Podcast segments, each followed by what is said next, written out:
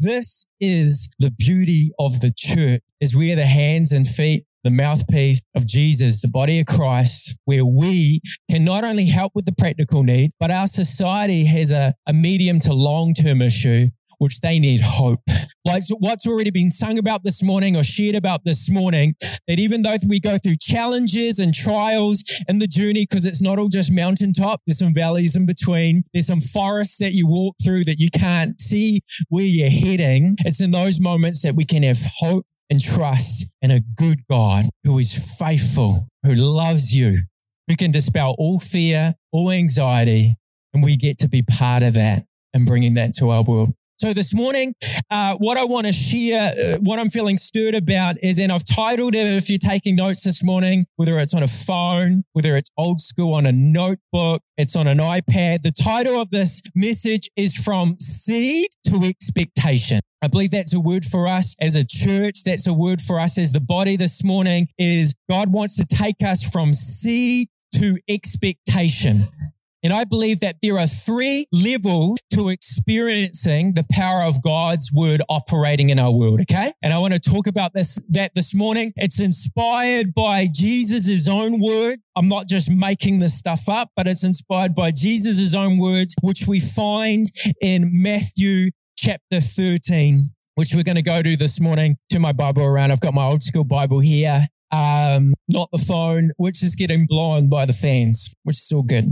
So if you got your Bible, if you got your phone, let's head to Matthew 13. Uh, this is the parable of the sower. Who knows the parable of the sower? One of the issues is we can read this and we dilute the power of what it's saying because we think of those contexts like coming to know Jesus or getting saved. But actually, when we dive into this, it's more than that. It's about the message of the kingdom taking root and growing in your life and you seeing fruit. That's more than a decision, okay? It's many decision. We call that discipleship, okay? This message is about discipleship, but it begins with hearing. Okay. So we're going to jump, we're going to start at verse three and it says this. Then uh, he, this is Jesus, told them many things in parables saying, a farmer went out to sow his seed. Let's say seed. Good. It means you're listening. And his, he was scattering the seeds. Some fell along the path. Can you say path? And the birds came and ate it up. Some fell on the rocky places. Can you say rocky places this morning? I was waiting to see if someone said rocky places this morning. But anyway, where it did not have much soil, it sprang up quickly because the soil was shallow. But when the sun came up, the plants were scorched and they withered because they had no root. Other seed fell among the thorns. Can you say thorns? Which grew up and choked the plants, and still other seed fell on good soil. Good soil. Good, we're listening.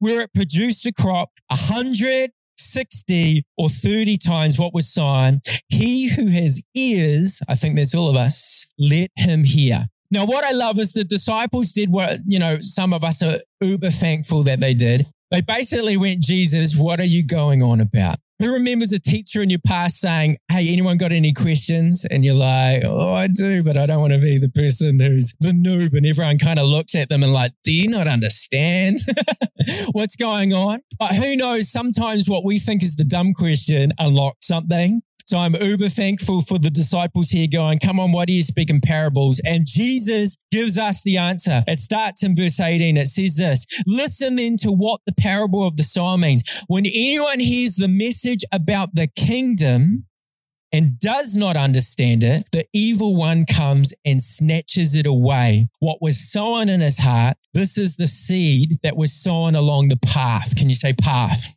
Nice. The one who received the seed that fell on rocky places is the man who hears the word and at once receives it with joy. Come on. But since he has no root, he lasts only a short time, and when trouble or persecution comes because of the word, he quickly falls away. The one who receives the seed that fell among the thorns is the man who hears the word, but the worries of this life and the deceitfulness of wealth choke it, making it unfruitful. But the one who receives the seed that fell on good soil is the man who hears the word and understands it. And he produces a crop yielding 160 or 30 times what was sown. How good. This is an incredible parable. So the first level with God's word is this, okay? I call it information. Information. So we're going to talk about three levels this morning. Information. Who knows that the Bible is filled with great stuff? I, would hope that if you're here this morning, there's a few people nodding, filled with great stuff. Um, the challenge is we live in a culture that is an information overload culture. Partly thanks to our cell phones, right? At any moment, we are connected to a wealth of understanding. You know, it, it's kind of funny now. I, I, I imagine parenting may have been a little bit easier um, a decade, two decades ago, when your kid asks you something and you can go, I don't know. Or ask your mother. or, um, I don't know, maybe ask your teacher on Monday or something like that. These days, like my son will ask me questions like, um, you know, how old is somebody, like an NBA player? And I don't have the excuse. I can just pull out my phone. Okay, I'll search it up. Like the other day, he was like, Dad, you know, what's the lowest score ever in an NBA game? I was like, I don't know. He's like, look on your phone. so you get your phone, okay, get your phone out. Like we, we are, we have so much access right now. Um, I don't know about you, but I've got five books on the go. Is anyone like me?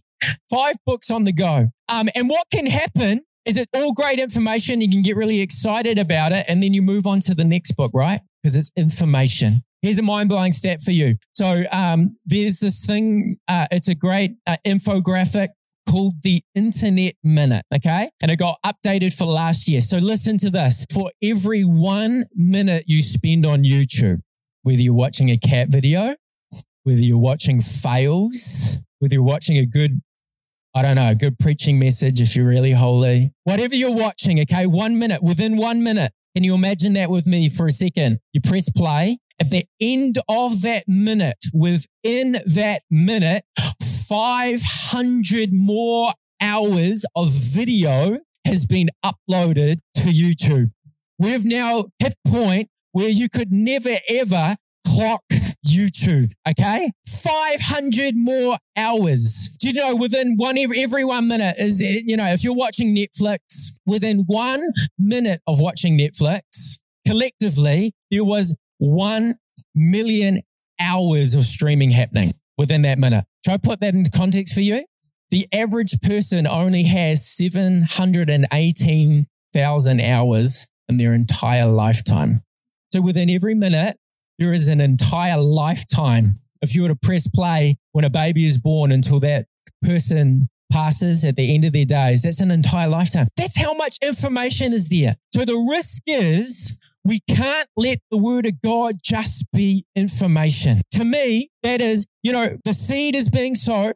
The beautiful thing about seed is all of the potential, all of the power is within that seed. There's nothing wrong with the seed. Within it is the potential to grow. Within it is the potential to fruit. Within it is the potential of multiplication that that one plant can then bring a hundredfold, sixtyfold, thirtyfold. The word of God has all the potential, all the power within it, but it's where it lands. If it just lands on the path, it's just information. Where it doesn't penetrate in, where the word of God does, it can't take root can't take uh, control of your world. Now, listen to this. There's a, a really challenging quote here that you might have heard before. It's by a man named Gandhi. Listen to this. You Christians look after a document containing enough dynamite. I love this word dynamite because it's, we've got that word in the New Testament, dunamis, you know? Dunamis, power, where we get the word dynamite from. You Christians look after a document containing enough dynamite to blow all civilization to pieces, turn the world upside down, and bring peace to a battle torn planet. But you treat it as though it's nothing more than a piece of literature. What a challenge. What a challenge. Let us not be people who are so hard hearted that we let it stay at the place of information that as the seed goes out, it just sits on the path, it doesn't penetrate in, and the birds, the evil one can come and just snatch it away, and you see no power in your world. Remember, nothing wrong with the seed. It's about our soil this morning. Then we move on. Okay, so we don't want to leave it at the information, right? Yep, thanks. Good. You listening, Andrew? the next level is what I call revelation. So it moves, we want to move from information down to revelation. So you guys know what I'm talking about. You can read the word of God and it comes alive like speaking to you. Who's experienced that before? Come on when you're reading the word of God and, and it moves from just words, it moves from just revelation, uh, information, it becomes revelation. I love in 2 Timothy 3, Paul talks about how scripture is God breathed. You know, the word of God is the breath of God. He wants to breathe life into us. That's the seed it brings life. And, and so, you know, for me personally, here's a, uh, here's a verse. So I, I, I shared it that first week we went online after the flood. It's Psalm 46 verse one. And God is our refuge and strength, our ever present help in time of need. That's not just information. That is revelation about who God is. It's revelation that God is good. He's not just far off. He is a refuge. He's not just standing there watching us stumble our way through, but he is also our strength. It's not a question of, will God hear me? Can God meet me where I'm at? But it says he is an ever present help, ever present at any moment, at any time in my time of need. See, that's the power of God's word that it goes beyond just information, but it's a revelation about who he is. But we can't let it just stay at the revelation stage. Because what did it say? It said there is another two types of soils. One is the one that was shallow. It had rocks in it, right? And it said that those are people who receive it with joy. There's no issue with that because to receive it with joy is to get excited, right? It wasn't just information. It's like, oh my goodness, this is the word. This is the message of the kingdom. It comes in. It said that it even took root. But the challenge is it was just an emotional connection. It was just received with joy, but because it couldn't really take root, it just grew. And then when challenges came, what happened? It said it withered. So if we just leave the word of God at the revelation stage, we risk, yes, all the excitement. We can come on a Sunday and go, yes, praise you, Jesus. We can open up our Bible and something can come alive like God is our refuge and strength, our ever present help in time of need. But if we don't allow God's word to take root, we don't deal with the stuff, then we hit challenges and it's easy just to wither. Can't let it just stay at revelation. What's the other one? It says that um, there were thorns, right? And it said that it was it took root and it's growing, but it's the thorns that choke. You know that that that speaks to me of a divided heart because it said that the cares of the world. You know, there's a few things going on, right? I mean, there's there's things to juggle. You got family, relationships, work. Um, you've got faith, maybe how you're serving in church. You got hobbies, you got all these things, lots of plates spinning. But the warning is not to let the cares, the anxiety of the world choke, the challenge, the mountain to become bigger than who he is. The focus to shift. Um, it says the deceitfulness of wealth. Jesus isn't saying that wealth is evil. What he is saying is the deceitfulness, because if we, if we don't keep it in check and focus in alignment with God, we can begin to trust wealth, right? Money's going to solve a whole lot of things because money can. Money's a tool. But when money becomes our Lord, when money becomes our King, it chokes and it doesn't allow us to be fruitful. So what was the first one? Information. We can't let it just be revelation because we might see a, bit of growth and we might get excited, but it stays here. No, this is the third one. So we want to move from information to revelation to expectation. Expectation has two ingredients, two sides to the coin. The first one is this faith. So I can have a revelation. Psalm 46 verse 1, a revelation that God is my refuge and strength, ever present help in time of need. But to move into expectation is to then have faith and go, God, I'm going to choose to believe what you're revealing about yourself. But there's another side to the coin, which is action, obedience. You know, I can believe it all I want. And I've even experienced this over the last few weeks where you can throw out the help me Jesus prayer. Anyone else do that? Or is it just me? you're driving and you're just like, God, help me. I need help. I need help. And you, um, uh, you know, maybe like you're talking about finding the solution. You say help, but you're still trying to figure it out. Anyone else been there or am I alone? Nut. That's good. There's, we're a room full of nut. Um, so, so you, you, you're going, God help me, but you're, you're trying to solve it yourself or you're, you're stressing or you're feeling overwhelmed or whatever that is. And you might even throw out there, but God, I know, Lord, that you can give me strength. But did you hear the first part that he is our refuge? Here's the destination we go to. It's not enough, if I think about it in a natural sense, to stand outside of a refuge. If you think of a refuge, it's a place you go to for safety and just scream out, I need help. You got to enter into it. So not only faith to go, okay, I'm going to act on this, but obedient. You see, I found just moment over the last few weeks where um, I've gone, like the other day, I decided, man, I, I need to go actually for a walk and spend time with God. Um, I was like, okay, God, I'm taking refuge in you and I need your strength right now. Lord, I thank you that you are an ever present help. That means you can meet me in this moment. And God, I'm going to take time right now. Then I felt it wash away because it's faith and obedience. You know, I think of other scriptures right now, you know, Matthew 16, where it says, These signs will follow those who believe. Great list at the bottom. They'll lay hands on the sick and they will be healed. That's an amazing revelation. We can even have faith in it. But the other side of the coin for expectation and to experience the power of God's word is we actually have to step out in it.